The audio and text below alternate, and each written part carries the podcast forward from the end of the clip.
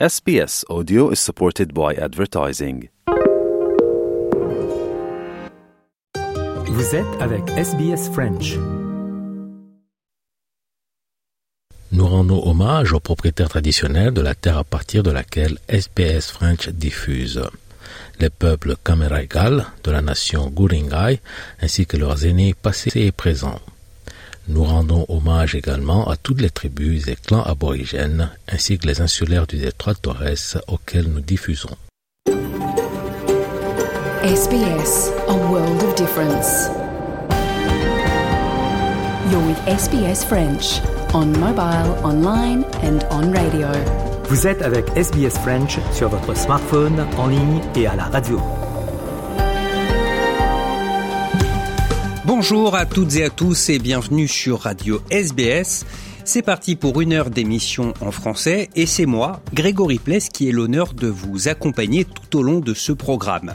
Au menu aujourd'hui, on va vous dévoiler le contenu de la programmation musicale de la prochaine édition du festival So Frenchy So Chic qui se déroulera le 15 janvier prochain à Melbourne et le 21 à Sydney. On vous propose aussi un petit reportage sur le sport préféré des amateurs de pique-nique et de barbecue. En Europe, on appelle ça le molki. En Australie, c'est le finska. On a rencontré les membres de l'équipe nationale australienne, les Finskaros, et surtout leur entraîneur, le français Damien Landais.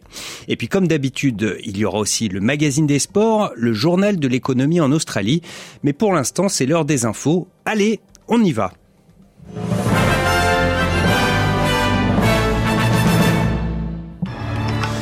À la une de l'actualité de ce jeudi 5 janvier 2023. Météo de tous les dangers en Australie occidentale où le sud-ouest de l'État est en proie à des violents feux de forêt, tandis que le nord est lui confronté à des inondations. Un premier signe concret d'apaisement entre la Chine et l'Australie. Pékin compte reprendre prochainement ses apportations de charbon australien. Le résultat, semble-t-il, de la visite de Penny Wong à Pékin juste avant Noël, une visite et une rencontre avec son homologue chinois qu'elle avait alors qualifié de très constructive. Enfin, en France, le président Emmanuel Macron a reçu un étrange cadeau venu de Russie. On vous raconte tout ça dans quelques instants.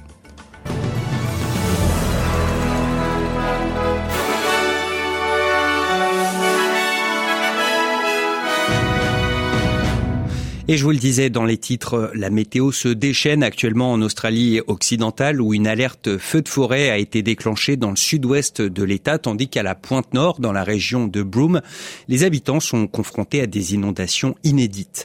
Les autorités locales viennent ainsi de prévenir les résidents du secteur qu'ils risquaient de se retrouver pris au piège par les inondations qui sont en train de rendre les quelques routes de la région impraticables.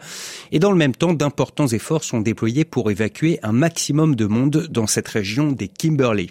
Autour de la ville de Fitzroy Fitzroy Crossing en particulier, les eaux ont atteint un niveau record et la seule route permettant d'accéder au secteur, un secteur très isolé où vivent une douzaine de communautés aborigènes, pourrait rester fermée pendant des mois après qu'un pont essentiel sur cette route ait été très sérieusement endommagé. Par ailleurs, le sud-ouest de l'État est lui en alerte, incendie dans un secteur situé à environ 220 km de Perth. Des ordres d'évacuation ont ainsi été émis pour les villes de Thompson Brook, Brookhampton, Green Wade, Kirop, Mouleliop, Newlands, Nogerup et Upper Capel. Les flammes se déplacent actuellement vers l'ouest. Les pompiers sont toujours en train d'essayer de l'éteindre près de 24 heures après que ces feux aient été signalés. Et c'est une menace moins immédiate, mais tout aussi inquiétante que le Bureau de météorologie essaye actuellement de prédire quand reviendra El Niño en Australie? Les premières estimations indiquent qu'il y a une chance sur deux que ce phénomène climatique, qui contrairement à la Nina se caractérise par un temps très sec et des températures élevées, se manifeste en Australie dès l'été prochain. Pour euh, trouver une réponse à cette question, le Bureau de météorologie observe les différences de température d'un bout à l'autre des océans Indien et Pacifique. Par ailleurs, le BOM prédit la fin de la Niña pour le mois de mars, après des précipitations records ces trois dernières années qui se sont traduites dans certaines régions par des inondations meurtrières. Mais la fin de ce temps humide signifie également que les risques de sécheresse et de feux de forêt vont considérablement augmenter. Entre les deux, on devrait avoir malgré tout une météo relativement neutre pendant quelques mois, alors essayons d'en profiter. On reste en Australie où depuis ce matin, les personnes en provenance de Chine, de Hong Kong et de Macao doivent présenter un test Covid négatif pour entrer sur le territoire.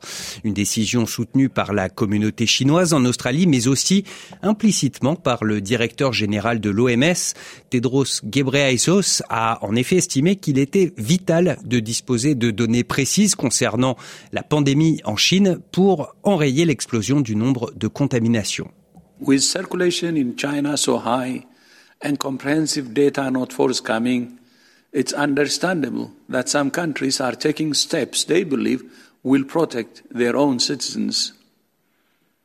Data remains essential for WHO to carry out regular, rapid, and robust risk assessments of the current situation and adjust our advice and guidance accordingly.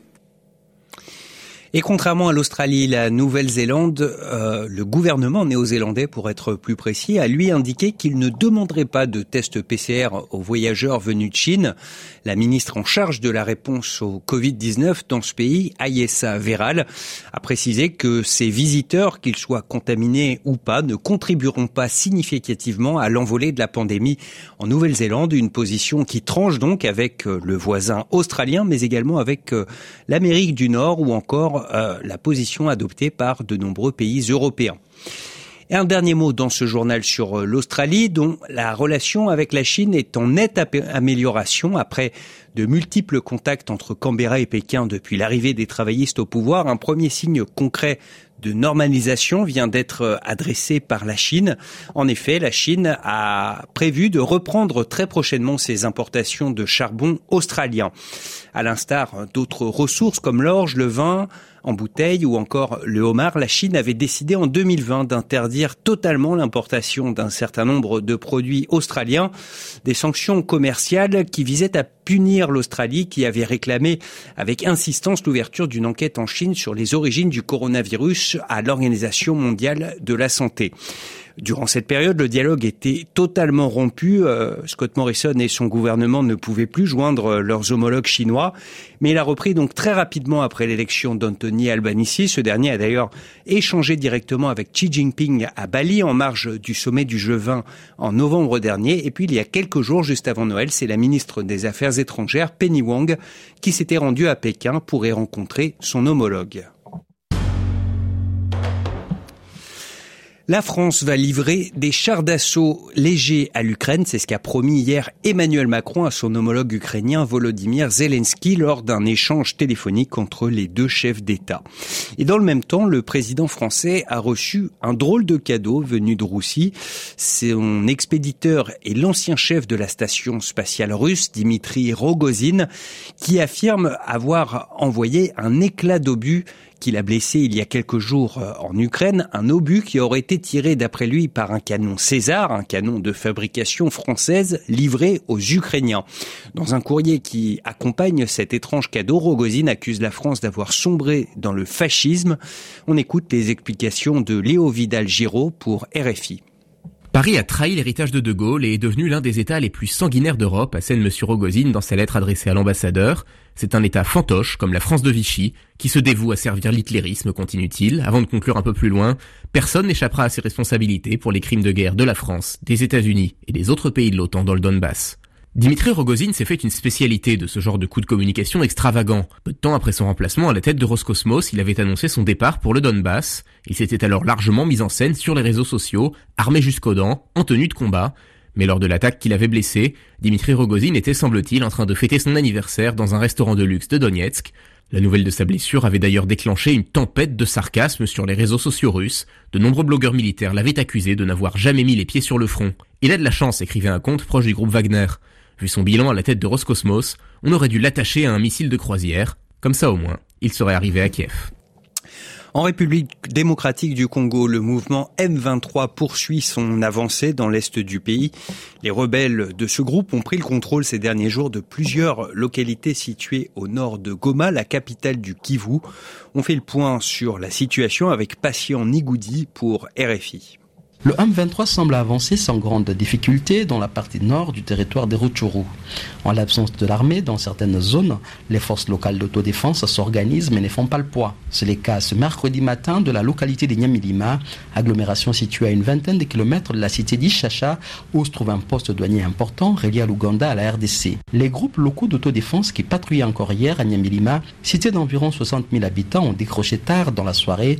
Même les casques bleus marocains présents dans l'entité n'ont fait que constater l'arrivée des rebelles qui ont fait le tour de la cité avant de s'y installer. L'objectif, selon certains combattants du M23 qui ont échangé avec des habitants de Nyamilima, serait d'arriver jusqu'à Ishacha, consolidant ainsi leur contrôle sur l'important axe routier qui relie le poste douanier à Goma. Cette avancée du M23 s'est accélérée ces derniers jours avec la prise de plusieurs localités, dont Kisharo et Buramba. Sur papier, ce groupe armé affirme pourtant souscrire au processus de désengagement et annonce qu'il se retirera du camp militaire de Rumangabo à proximité de Goma dès ce jeudi. Passion Ligodi, Kinshasa et Réfi. Et on finit ce volet international en Italie, plus précisément à Rome, où l'ancien pape Benoît XVI va être inhumé aujourd'hui.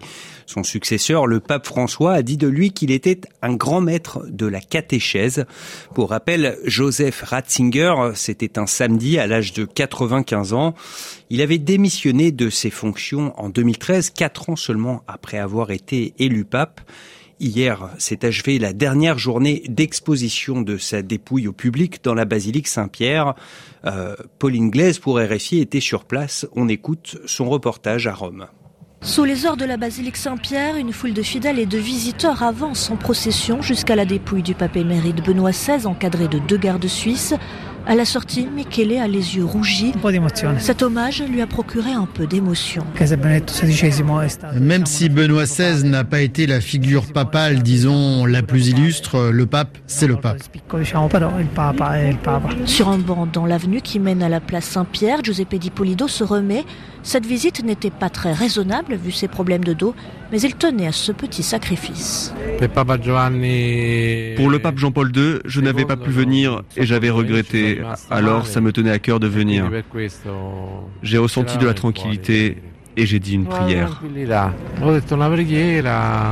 Emanuela et Veronica Bruschi sont venues de la région des Marches pour dire adieu à Benoît XVI. Un grand pape et une grande personnalité pour Emanuela, mais mère et fille regrettent de ne pas avoir eu davantage de temps pour se recueillir. Le moment a été tellement fugace qu'il n'a pas vraiment été possible de ressentir grand-chose ou de prendre le temps de penser. Certains fidèles ont simplement eu le temps de se signer ou de prendre une photo. Pauline Glaise, Rome, RFI. Et on jette maintenant un coup d'œil à la météo du jour en Australie. Température très élevée à Perth, 38 degrés et pas un seul nuage pour échapper à la chaleur. 26 à Adélaïde, 23 à Melbourne où le temps est couvert. Temps nuageux également à Sydney où euh, la journée est ponctuée par quelques averses. Il fait malgré tout 23 degrés. 32 degrés à Brisbane où le temps est carrément à l'orage et 31 à Darwin, une journée assez humide également dans la capitale du territoire du Nord.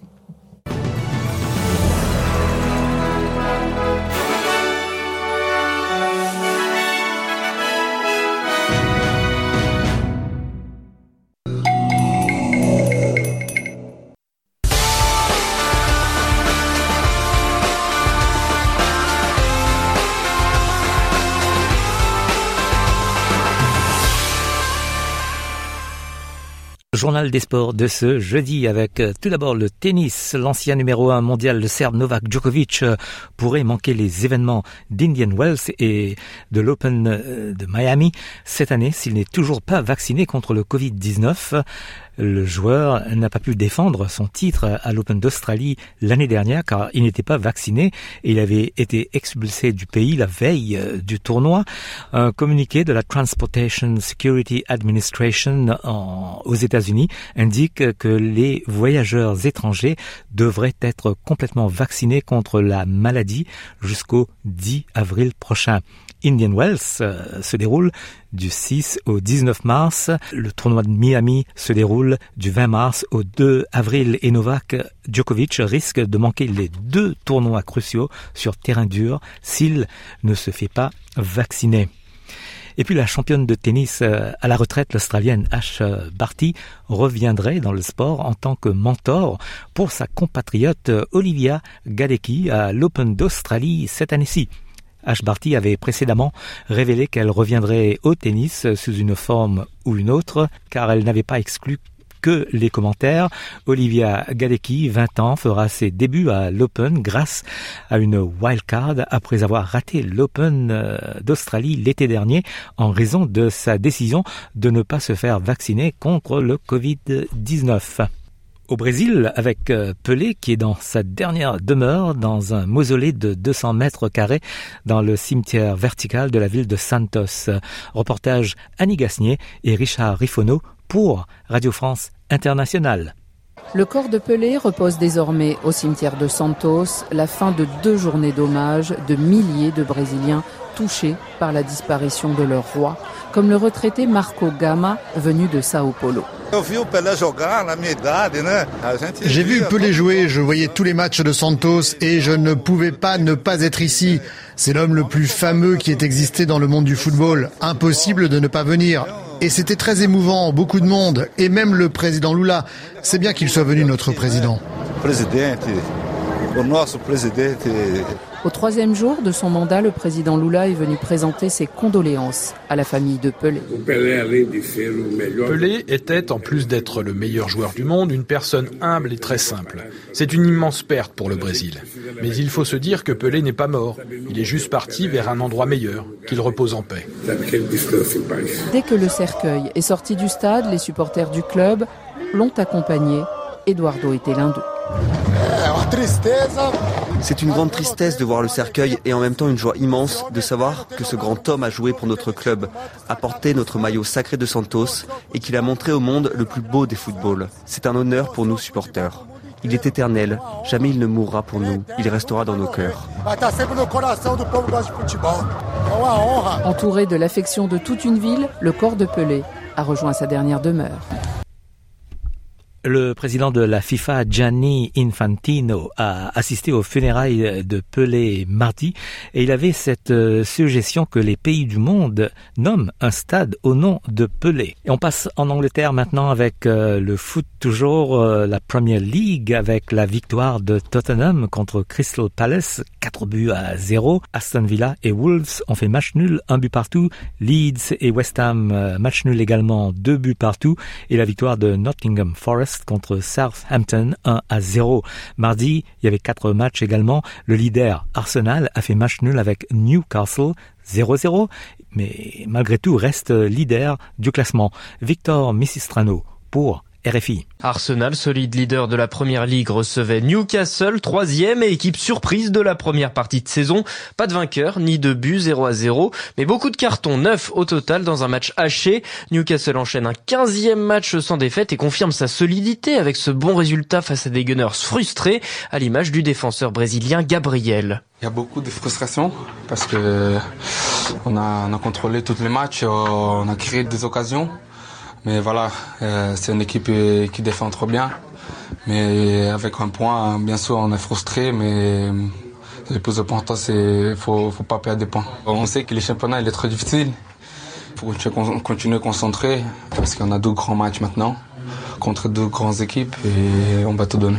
Et dans les autres matchs, euh, victoire de Manchester United contre Bournemouth 3 euh, à 0, victoire de Fulham contre Leicester 1 à 0 et la victoire de Brighton contre Everton 4 buts à 1. La Ligue 1 en France est un petit retour sur la bonne opération de l'Olympique de Marseille euh, cette semaine avec Antoine Grenier pour RFI. L'OM qui vient d'enchaîner deux victoires en battant Montpellier ce lundi, deux buts à un, huit buts inscrits en deux matchs. Autant dire que l'OM tourne à plein régime, même si pour euh, les prochaines rencontres, il va devoir composer sans Nuno Tavares, exclu contre Montpellier, et sans Jonathan Klaus touché à la cheville. Mais la mission, pour l'instant, est accomplie, estime Valentin Rongier, le milieu marseillais. C'était super important de venir euh, gagner ici. C'était l'objectif. On, savait qu'il fallait, fallait pas se reposer sur ce match face à Toulouse parce que, euh, parce que tous les matchs sont différents et on a montré beaucoup de sérieux aujourd'hui. On est, on est content de nous. Marseille a été sérieux, a été appliqué. Voilà, c'était pas facile. On les relance en fin de match. Mais, euh, mais comme je l'ai dit, on a fait un bon travail ce soir. Et je pense que notre victoire est méritée. Valentin Rongier, milieu d'un OM toujours troisième de Ligue 1 à 4 points de lance deuxième. Cristiano Ronaldo a commencé sa nouvelle vie en Arabie Saoudite. La star portugaise insiste sur le fait qu'il a reçu plusieurs offres euh, d'ailleurs après sa sortie un petit peu désordonnée de Manchester United, mais il avait donné sa parole au club euh, Al Nasser et voulait, je cite, un nouveau défi. Parmi les options, dit-il, figurait l'Australie, même s'il est difficile d'envisager une offre qu'il aurait tentée financièrement. Le contrat de Ronaldo en Arabie saoudite euh, représente plus de 300 millions de dollars australiens par an pendant deux ans et demi. L'accord devrait inclure un travail promotionnel pour l'Arabie saoudite euh, qui envisage euh, d'accueillir la Coupe du Monde de 2030. Le Français Rudy Garcia, le coach de Al Nasser, est ravi d'accueillir Ronaldo. On l'écoute. Cristiano est l'un des meilleurs joueurs du monde et de l'histoire du football. C'est une légende, donc c'est un honneur, bien sûr pour moi, mais aussi pour le club d'Al Nasser, de l'accueillir. C'est vraiment fantastique que Cristiano vienne jouer avec nous. Dans ma vie, j'ai vraiment compris que les grands, grands joueurs n'étaient pas les plus difficiles à gérer. Parce qu'il n'y a rien que je puisse lui apprendre, mais nous avons en revanche des expériences à partager. Et comme il l'a dit, nous sommes là pour gagner. Mon objectif est donc de le rendre heureux je veux qu'il prenne du plaisir à jouer et à gagner avec Al Nasser. Juste ça. Et puis euh, le, la NFL, le foot américain, et le joueur de l'équipe euh, Buffalo Bills, Damar Hamlin, dans un état critique toujours après avoir subi un coup violent. Explication d'Olivier Pron pour RFI. Damar Hamlin, 24 ans, est dans un état critique. Le joueur des Bills de Buffalo euh, s'est écroulé sur le terrain à 6 minutes de la fin de la rencontre, une rencontre très attendue face aux Bengals de Cincinnati, entré en collision avec le receveur adverse.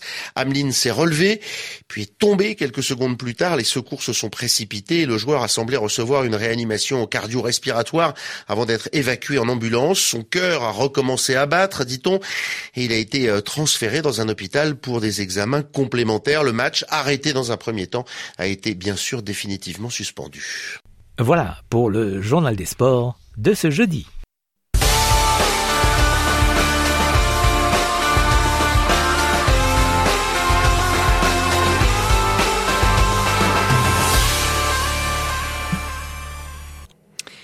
Et après donc le journal des sports, notre rubrique spéciale consacrée au Dakar 2023 avec toujours Jean-Noël Ducasse et Christophe Mallet. Vous êtes avec Radio SBS en français. Eh bien, le, le, plaisir de retrouver notre collègue Christophe Mallet pour parler du Dakar. Rebonjour Christophe. Bonjour, bonjour à tous. Le Dakar, c'est toujours un plaisir de parler de, du Dakar. Et on est à la quatrième étape. On va parler de la quatrième étape d'hier.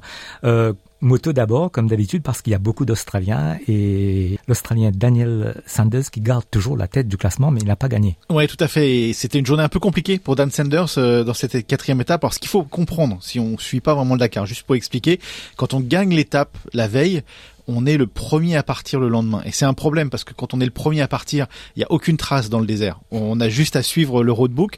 Euh, les autres qui viennent derrière, ils peuvent vous suivre. Ils voient s'il y a des erreurs. Ils voient. Donc, donc en fait, partir le premier, c'est toujours un peu compliqué. Et Dan Sanders, il aime pas trop ça.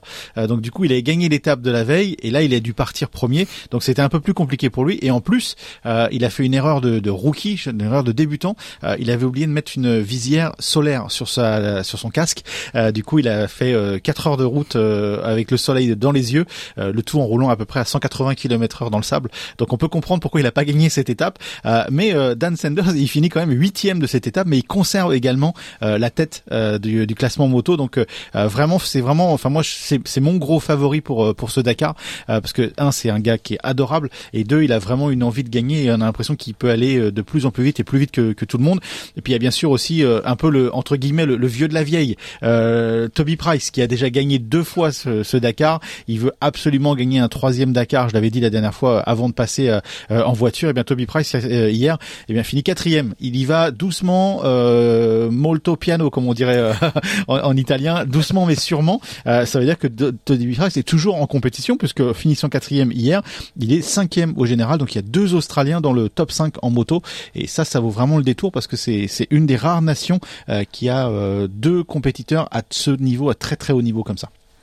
Et donc, euh, il y a eu la victoire inattendue de, de l'Espagnol Barreda, qu'on surnomme euh, Bang Bang. Ouais, Bang Bang Barreda, ouais. Il, a eu de la chance, euh, Barreda, parce que il n'était pas leader de, de l'étape, mais au dernier point de passage, il y avait Skyler Howe qui était vraiment sur le point de remporter cette étape, qui a tout dominé, qui a dû s'arrêter et perdre du temps. Donc, du coup, Barreda a, a reçu un peu cette victoire sur un plateau. Donc, une victoire Bang Bang comme, comme, il, comme il faut, comme il faut. Et donc, euh, je crois que l'Américain est arrivé troisième. Est-ce que vous pouvez nous expliquer la spéciale du jour? Donc, c'est une course de 574 km et une spéciale de 425 km. Ça veut dire quoi ces 425 km ça, ça, veut dire qu'en fait, euh, il y a ce qu'ils appellent les liaisons. C'est qu'en fait, il y a, la zone de départ, donc il y a l'endroit où ils ont couché euh, la veille, le bivouac, et le, départ ne sera pas avant euh, un certain nombre de kilométrages. Ils ne partent pas d'où ils ont dormi. Donc en fait, le matin, les, pilotes se réveillent, ils se préparent, ils partent dans une étape de liaison où ils doivent respecter le code de la route, ils doivent respecter euh, les vitesses limites. C'est vraiment, on va pas dire que c'est une balade, mais c'est c'est ce qu'on appelle une étape de liaison. Ils doivent se rendre au point de départ. Et là après, il y aura la spéciale, ce qui sera donc sur route fermée ou dans le désert ou dans le euh, dans le sable ou euh, dans, dans les dunes.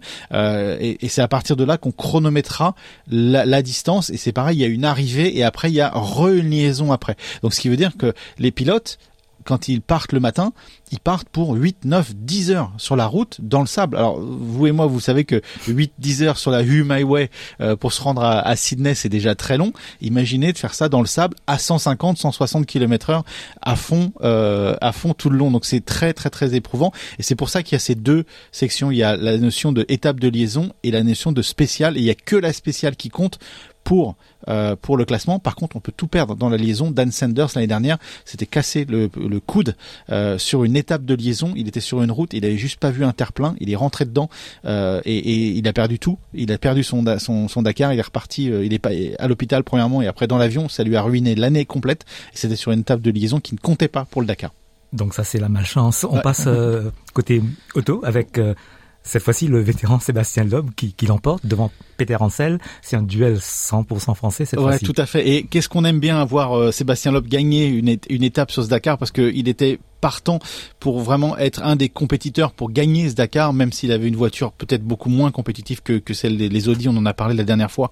Mais euh, Sébastien Loeb qui gagne, il a, il a été multiple fois champion du monde des rallyes. On sait à quel point il a un gros pédigré derrière le volant euh, et il a toujours eu des problèmes sur le Dakar. Il a toujours eu euh, vraiment une malchance et encore une fois cette année sur le Dakar, il a eu, euh, il, a, il a crevé trois fois dans une voiture où on comporte que deux roues de secours. C'est-à-dire qu'il a dû attendre le camion d'assistance, il a dû euh, s'asseoir sur le bas, le bas côté de la, route, si on veut dire, euh, et d'attendre euh, l'assistance qui a mis plus d'une heure et quart à venir. Donc il a perdu toute chance de gagner ce Dakar. Donc pour lui, gagner des étapes, c'est très important. Et ce qui s'est passé hier, c'est très très très important pour lui, pour son équipe pour son coéquipier, pour pour tout le monde, euh, et surtout gagner devant Peter Hansel, qui est Monsieur Dakar, qui a gagné, euh, euh, je ne sais même, on peut même plus compter à combien de fois il a gagné euh, le le Paris, le, enfin le Paris Dakar, le Dakar, il a vraiment tout gagné Peter Hansel, il voudrait finir euh, sa carrière sur une victoire sur ces nouvelles voitures électriques.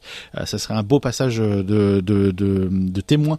mais bon, au classement, on sait que vous et moi, hein, le, le, Dakar, eh c'est Nasser Al qui est toujours le leader, vainqueur l'année dernière. Il est vraiment chez lui dans ses dunes est vraiment presque imbattable. Euh, donc euh, il y aura peut-être qu'un problème mécanique qui pourrait battre Nasser Alatia, euh, mais ça, ça reste, ça, ça semble pouvoir se dessiner vers lui ou Peter Hansel sur une victoire à la fin, mais on en est qu'au quatrième jour, Jean-Noël. Merci Christophe. Le Dakar, je rappelle, le best-of, c'est à la télé SBS. Tous, tous les soirs. Tous les, soirs, il y a un résumé d'une heure. Euh, ça vaut, si ça vous intéresse, c'est sympa. Regardez, euh, une heure à la à sur SBS 1. Faut regarder vos guides locaux parce que ça change selon la région en Australie où vous êtes. Et on peut vous suivre sur SBS Sports également. Ouais, tout à fait. On fait, on fait, des petites vignettes sur euh, les meilleurs des Australiens. On s'intéresse au classement féminin aussi. Et puis je fais un petit zapping. Les Français connaissent ce que c'est le, le, zapping. Mais il y a un zapping Dakar avec toutes les images que vous avez peut-être pas pu voir, les images qui sont coupées au montage, euh, des images intéressantes. On fait un zapping, ça vaut le coup. Ça s'appelle SIN. C'est sur euh, la page d'SBS Sport. Merci à vous. Merci Jean-Noël. Vous êtes avec Radio SBS en français.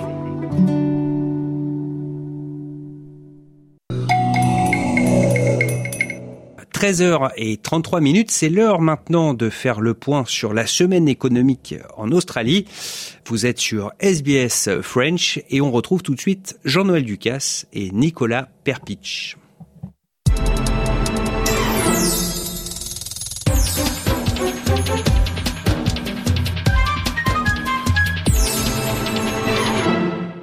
Eh bien, on retrouve euh, Nicolas Perpich pour l'analyse de l'économie australienne. Bonjour à vous, Nicolas.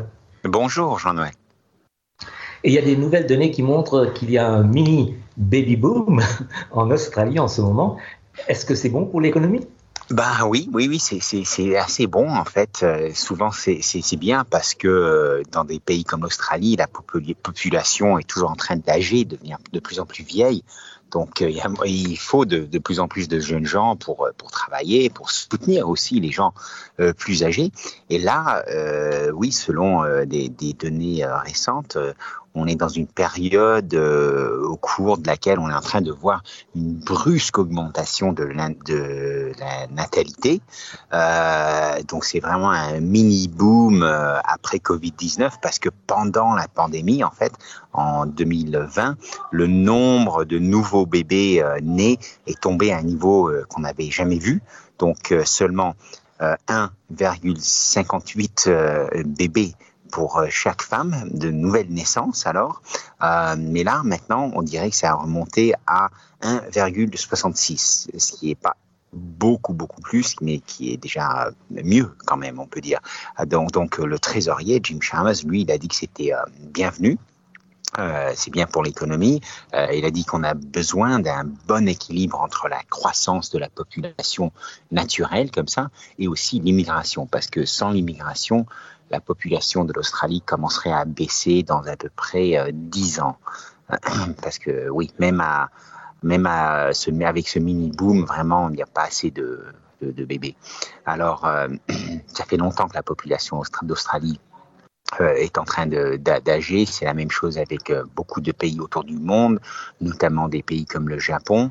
Euh, donc c'est vrai que c'est un, une bonne une bonne nouvelle, mais de toutes les façons, les les analystes disent que le, le taux de naissance va probablement pas monter beaucoup plus que, ça, parce que bon, la, beaucoup a changé. Euh, dans, dans, les familles, dans la, vie des femmes, les, les, femmes euh, vivent des vies beaucoup plus différentes que leurs grand-mères, où euh, elles, sont maintenant beaucoup plus éduquées, souvent elles travaillent beaucoup plus. C'est moins euh, la situation que les, les, femmes restent à la maison et les hommes vont travailler. Maintenant, euh, c'est un, un différente, différentes situations. Donc ça va continuer. Donc c'est bien d'avoir ce mini boom, mais comme le trésorier dit, il faut continuer avec un bon niveau d'immigration aussi pour, euh, pour la population et pour l'économie. Et puis l'autre nouvelle euh, concerne les voitures électriques qui pourraient bientôt coûter moins cher. Oui, finalement, parce que là, le marché s'est dominé en Australie par Tesla. Euh, Tesla, la compagnie de Elon Musk, et un Tesla modèle 3, ça coûte à peu près 65 000 dollars et le modèle Y compte euh, ou coûte 75 000 dollars. Donc c'est euh, c'est assez cher et ça ça compte plus de la moitié de toutes les voitures électriques vendues ici. C'est les plus populaires de, de loin. Mais donc, euh, oui, voilà, ça reste de prix pour beaucoup de gens. Et on espère que ça pourrait bientôt changer grâce à des voitures qui vont venir de la Chine et, euh, et ailleurs. Parce que déjà, la, la, Chine est le plus grand marché de voitures électriques au monde. Il y a plus de 300 compagnies euh, euh, de ce genre là-bas. Et il y, a, il y en a deux parmi les plus grandes qui s'appellent BYD et MG euh, qui, euh, qui euh, vont commencer à introduire de plus en plus de, de, de voitures, de modèles euh, de leurs voitures ici en Australie. Et euh, déjà, ces compagnies, ils ont des voitures, euh, ils ont des voitures en, en, vente pour moins de 50 000 dollars. Et c'est anticipé que donc le prix va baisser euh, avec plus en plus de compétition comme ça en Australie, euh, parce que bon, avec la Chine, bien sûr, le prix de fabrication d'une voiture est plus bas. Euh, les, les, batteries pour les voitures électriques sont fabriquées sur place, le main d'œuvre est moins cher, donc les voitures sont moins chères en général. Alors, c'est estimé par le Boston Consulting Group que, que la, la, vente des voitures électriques va monter par 30% en Australie euh, cette année-là. Donc ça c'est énorme, donc une vente d'à peu près 100 000 voitures à 150 000 et avant 2030, euh, la vente des voitures électriques va composer à peu près 30% de toutes les ventes de voitures. Donc ça, c'est une croissance assez euh, incroyable. Euh, et ce qui va aider, c'est sûr, c'est le nombre de bornes de recharge qui est monté de seulement 780 en 2018 à presque 3700 en 2022. Donc ça, bien sûr, ça va continuer à monter très très vite aussi avec de plus en plus de voitures électriques et, de plus en plus qui sont euh, abordables. Donc euh, euh, voilà, des voitures de la Chine et, d'ailleurs qui pourraient vraiment changer le, le jeu et le marché ici en Australie. Voilà, merci à vous Nicolas, à bientôt. Oui, merci beaucoup, à bientôt.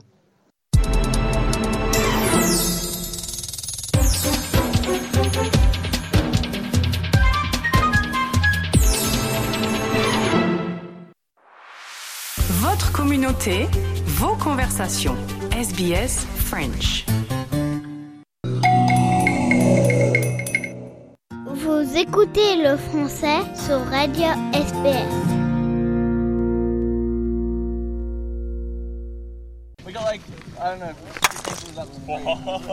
Le bruit que vous venez d'entendre, c'est celui des quilles frappées par un bâton de bois au cours d'une partie de molki. Ce jeu d'origine finlandaise devenu très populaire ces dernières années en France et qui commence à se faire connaître aussi en Australie sous un autre nom, le Finska. Même si c'est un jeu qui se pratique plutôt sans pression, en marge d'un pique-nique ou d'un barbecue par exemple, il existe aussi de vraies compétitions. D'ailleurs, les championnats d'Australie ont eu lieu il y a quelques jours et c'est une équipe de Français, les irréductibles bretons, qui l'ont emporté. Ils s'appellent Damien Landais et Glenn Roudot et nous les avons rencontrés dans un parc de Sydney à l'occasion d'une session d'entraînement.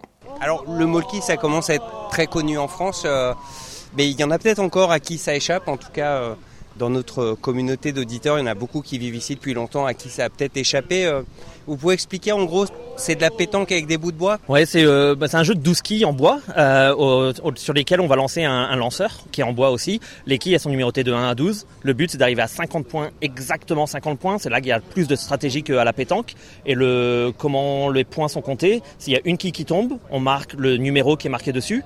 S'il y a deux quilles ou plus qui vont tomber, euh, c'est le nombre de quilles qui sont tombées qu'on va marquer. Et si on dépasse les 50 points, on retombe à 25. On le disait, il y a eu un championnat d'Australie tout récemment. Euh, il y avait du niveau euh, Ouais, il y avait du niveau. Après, moi, c'est la première fois que je joue en Australie. Mais ouais, je dirais qu'il y a quand même un peu moins de niveau qu'en France. Parce que parce que c'est moins, moins reconnu et c'est moins connu. Mais, mais ouais, il y avait du niveau quand même. Ouais, ouais. Alors, je saurais pas dire de quand ça date. on en parlait tout à l'heure. Moi, je suis arrivé en Australie il y a 4 ans et j'ai l'impression que depuis 2 ou 3 ans, au moment de mon départ, ça commençait vraiment à prendre. En tout cas, en région parisienne, c'était le truc qui accompagnait un peu les apéros euh, dans les parcs, etc. Euh, ici, c'est plus récent, non le, Donc pas le Molki, mais le Finska. Euh, alors ça existait quand je suis arrivé, puisque donc Planet Finska qui, qui, fait les Finska ici en Australie, ça fait à peu près un peu plus de 10 ans qu'il a lancé la marque et, euh, et, les jeux. Mais euh, c'est vrai qu'il y avait très peu de communauté quand je suis arrivé, et on a essayé, moi j'ai essayé de travailler avec lui pour développer ça un petit peu. Euh, j'ai lancé mes mini tournois que j'organisais pour essayer de créer cette petite communauté, et ça du coup l'a beaucoup intéressé pour créer le championnat d'Australie en bon qui devait avoir lieu en 2020 et qui a lieu en 2021 pour des raisons évidentes. Ouais, ok. Et alors, en plus de cette euh, équipe de Bretons en Australie, tu es aussi le sélectionneur de l'équipe australienne. Euh, il y a eu des championnats du monde en France au mois d'août. Comment ça s'est passé? Ouais, donc euh, c'est vrai qu'on, y a, enfin justement au championnat d'Australie en 2021, les gars là qui sont là, les Finscaroos maintenant, qui étaient venus me, me parler, ils me disaient ouais, on a entendu qu'il y a les championnats du monde et tout ça, on veut vraiment, on veut vraiment y aller. Et du coup, bah, ils sont venus, ils sont venus me parler, ils ont commencé à s'organiser, puis ils m'ont dit on veut, on veut s'entraîner et tout ça. Donc du coup, je les euh, enfin, je me suis dit, je vais, je vous entraîner, je vais m'entraîner avec vous et puis je vais vous entraîner pour être prêt pour le championnat du monde. On est allé, il y avait euh, une, ils étaient 8, donc moi aussi je suis allé. Glenn aussi, il y était avec son autre équipe, son équipe bretonne. Et, euh, et c'est vrai que bon, ça s'est plutôt bien passé pour une première fois pas forcément les résultats qu'on espérait en termes de l'équipe d'Australie, mais, mais bon, la pression et tout ça, le premier événement, c'était un petit peu dur. mais ça s'est bien passé quand même. Pour Dog, le capitaine des Finscarou, l'équipe australienne de Molki que l'on retrouve près du barbecue où il fait griller des saucisses, l'important c'était avant tout de participer. Après tout, ce n'est que tout récemment et à travers leur rencontre avec Damien, qui est donc désormais l'entraîneur de l'équipe, qu'ils ont découvert la dimension compétitive du Molki. Ah, it was a very very unique experience for us coming from playing this game in a very, very social manner. Um, Damien gave us an early glimpse of what it could be like in the way that he talked about it and um, you know the, le- the level of skill that he shows playing it when he's with us. So we knew that we were in for a, a wild ride come you know world championships, and we did the we did the best that we could, you know, preparing ourselves for um, for the tournament. Um, but it, the the skill level was just incredible, and we hope that like we can continue playing and hopefully you know edge a little bit closer towards the standard that was presented with us by the Europeans and the and the Japanese and. Uh, as we're speaking, there are some sausages and uh, onions Yes. being barbecued. Yes. Uh, can this game be played without that kind of background? Uh, yeah, definitely. But it, it's just the you know match made in heaven. You know, you- it's just the ultimate social experience. You know, having having some food and some drink to accompany a game with friends. I guess. Et puis si vous aussi vous voulez jouer au Finska, mais qu'il vous manque des partenaires de jeu, Damien organise très régulièrement des parties. Donc c'est vrai que nous, euh, là en ce moment, on se, retrouve assez régulièrement avec les Finscaroos. On essaye de publier un peu sur la page Instagram. faut juste suivre Finscaroos, at Finscaroos. Euh, et euh, on essaie de publier quand on essaie de se rencontrer, quand on essaie de venir avec...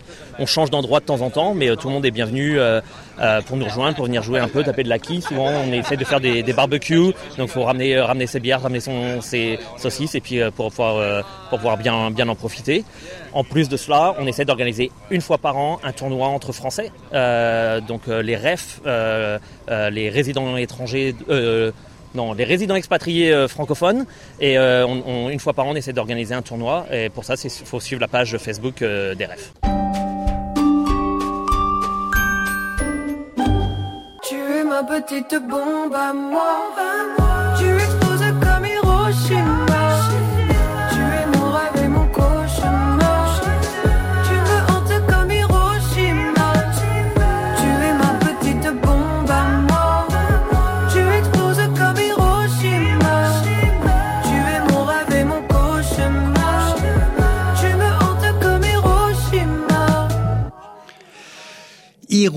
Hiroshima, c'est le nom du morceau qu'on vient d'écouter. Il est interprété par euh, une artiste belge dont qu'on va entendre, je pense, de plus en plus à l'avenir. Elle s'appelle Loose and Yakuza. 13h49 minutes, nous sommes presque à la fin de notre émission et pour terminer, on va parler d'un des festivals les plus prisés d'Australie. Il s'agit du festival So Frenchy, So Chic qui revient à Melbourne dans très exactement 10 jours et à Sydney le 21 janvier prochain. Jean-Noël Ducasse a demandé à l'organisateur de cet événement, Jean-François Pontieux, quelques détails sur la programmation musicale de cette année. On vous dit tout maintenant. Votre communauté, vos conversations. SBS French. Eh bien, le, le plaisir de recevoir Jean-François Pontieux à nouveau sur les ondes de SBS French. Euh, bonjour Jean-François. Bonjour Jean-Noël. Et on parle euh, des concerts de So Frenchy So Chic pour 2023. Parlez-nous du de ces concerts avec le line-up euh, que vous avez organisé. Oui, alors euh, le festival va se faire à Werribee Park le, le 15 janvier et à Sydney Bicentennial Park à Glebe le 21 janvier. Et cette année, euh, depuis la première fois depuis trois ans, euh, nous faisons revenir des artistes français qui euh, vont prendre l'avion pour venir jusqu'en Australie car les frontières sont ouvertes. Et ça, c'est un grand bonheur de, de pouvoir euh, reconnecter avec la France. Euh, cette année, nous avons euh, quatre artistes. Euh, Suzanne, qui a gagné euh, les victoires de la musique du meilleur euh, euh, performing, comme on dit en anglais, j'ai oublié le français, euh, euh, le, nom- le nom en français, pardon. Il y a Rover qui a, qui a gagné le meilleur début album quand, quand, aux victoires de la musique aussi.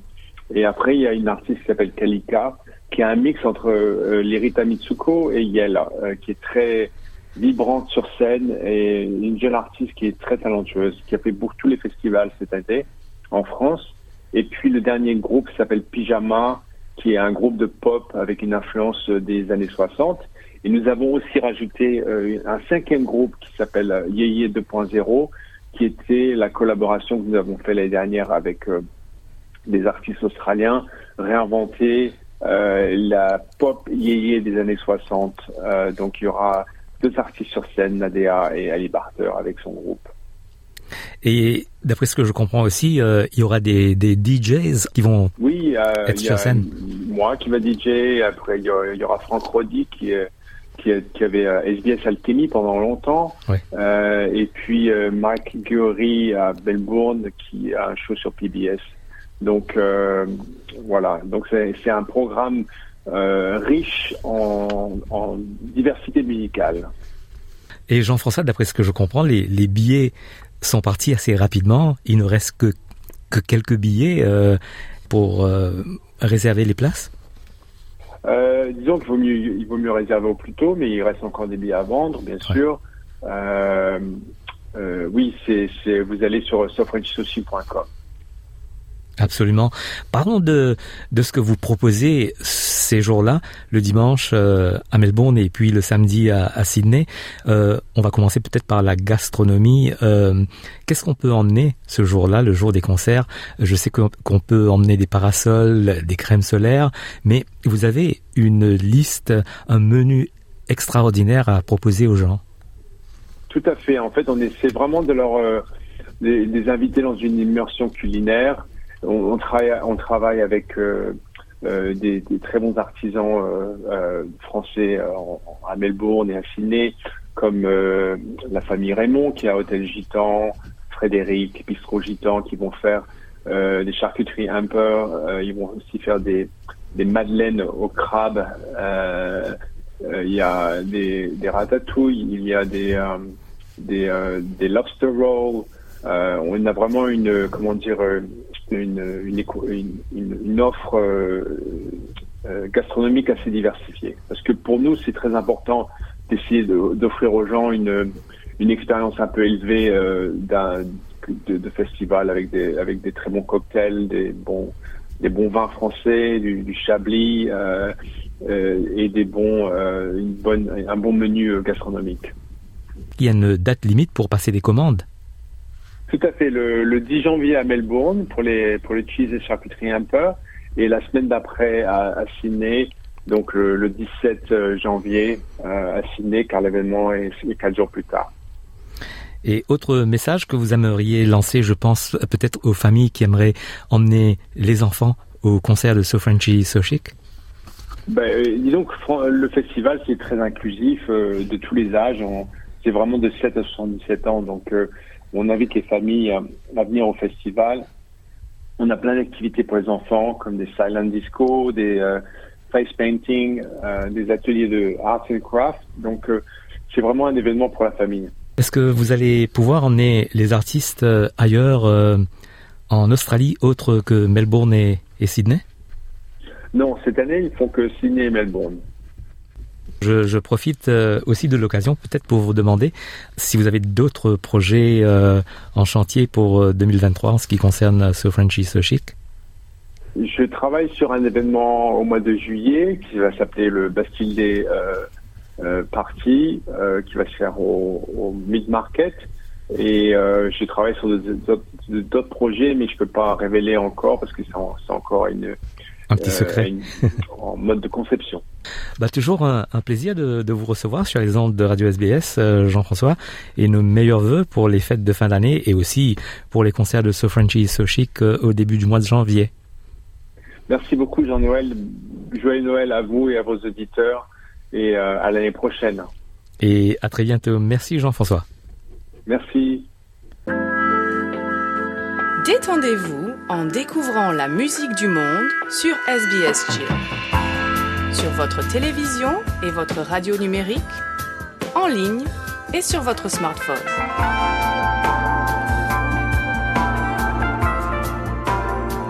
sbs.com.au slash Chill.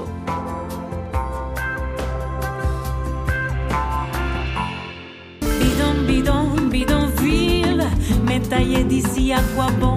Pourquoi veux-tu que je me perde? Dans ta cité À quoi ça sert? Je verrai toujours de la merde, même dans le bleu de la mer. Je dormirai sur tes millions, je rêverai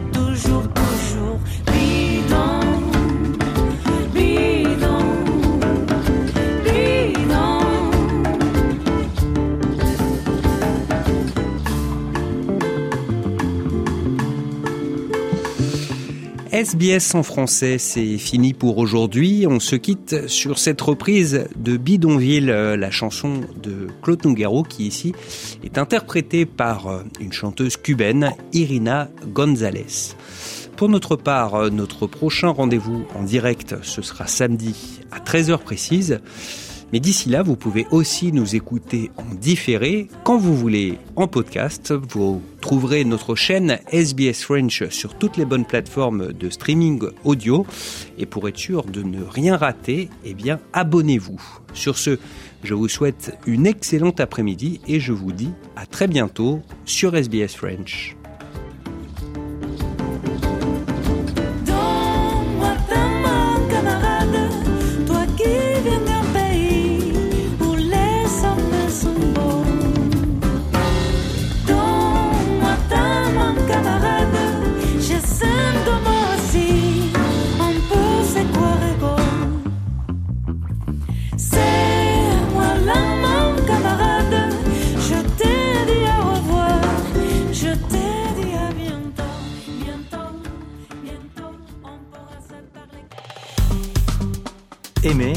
Partagez, commentez.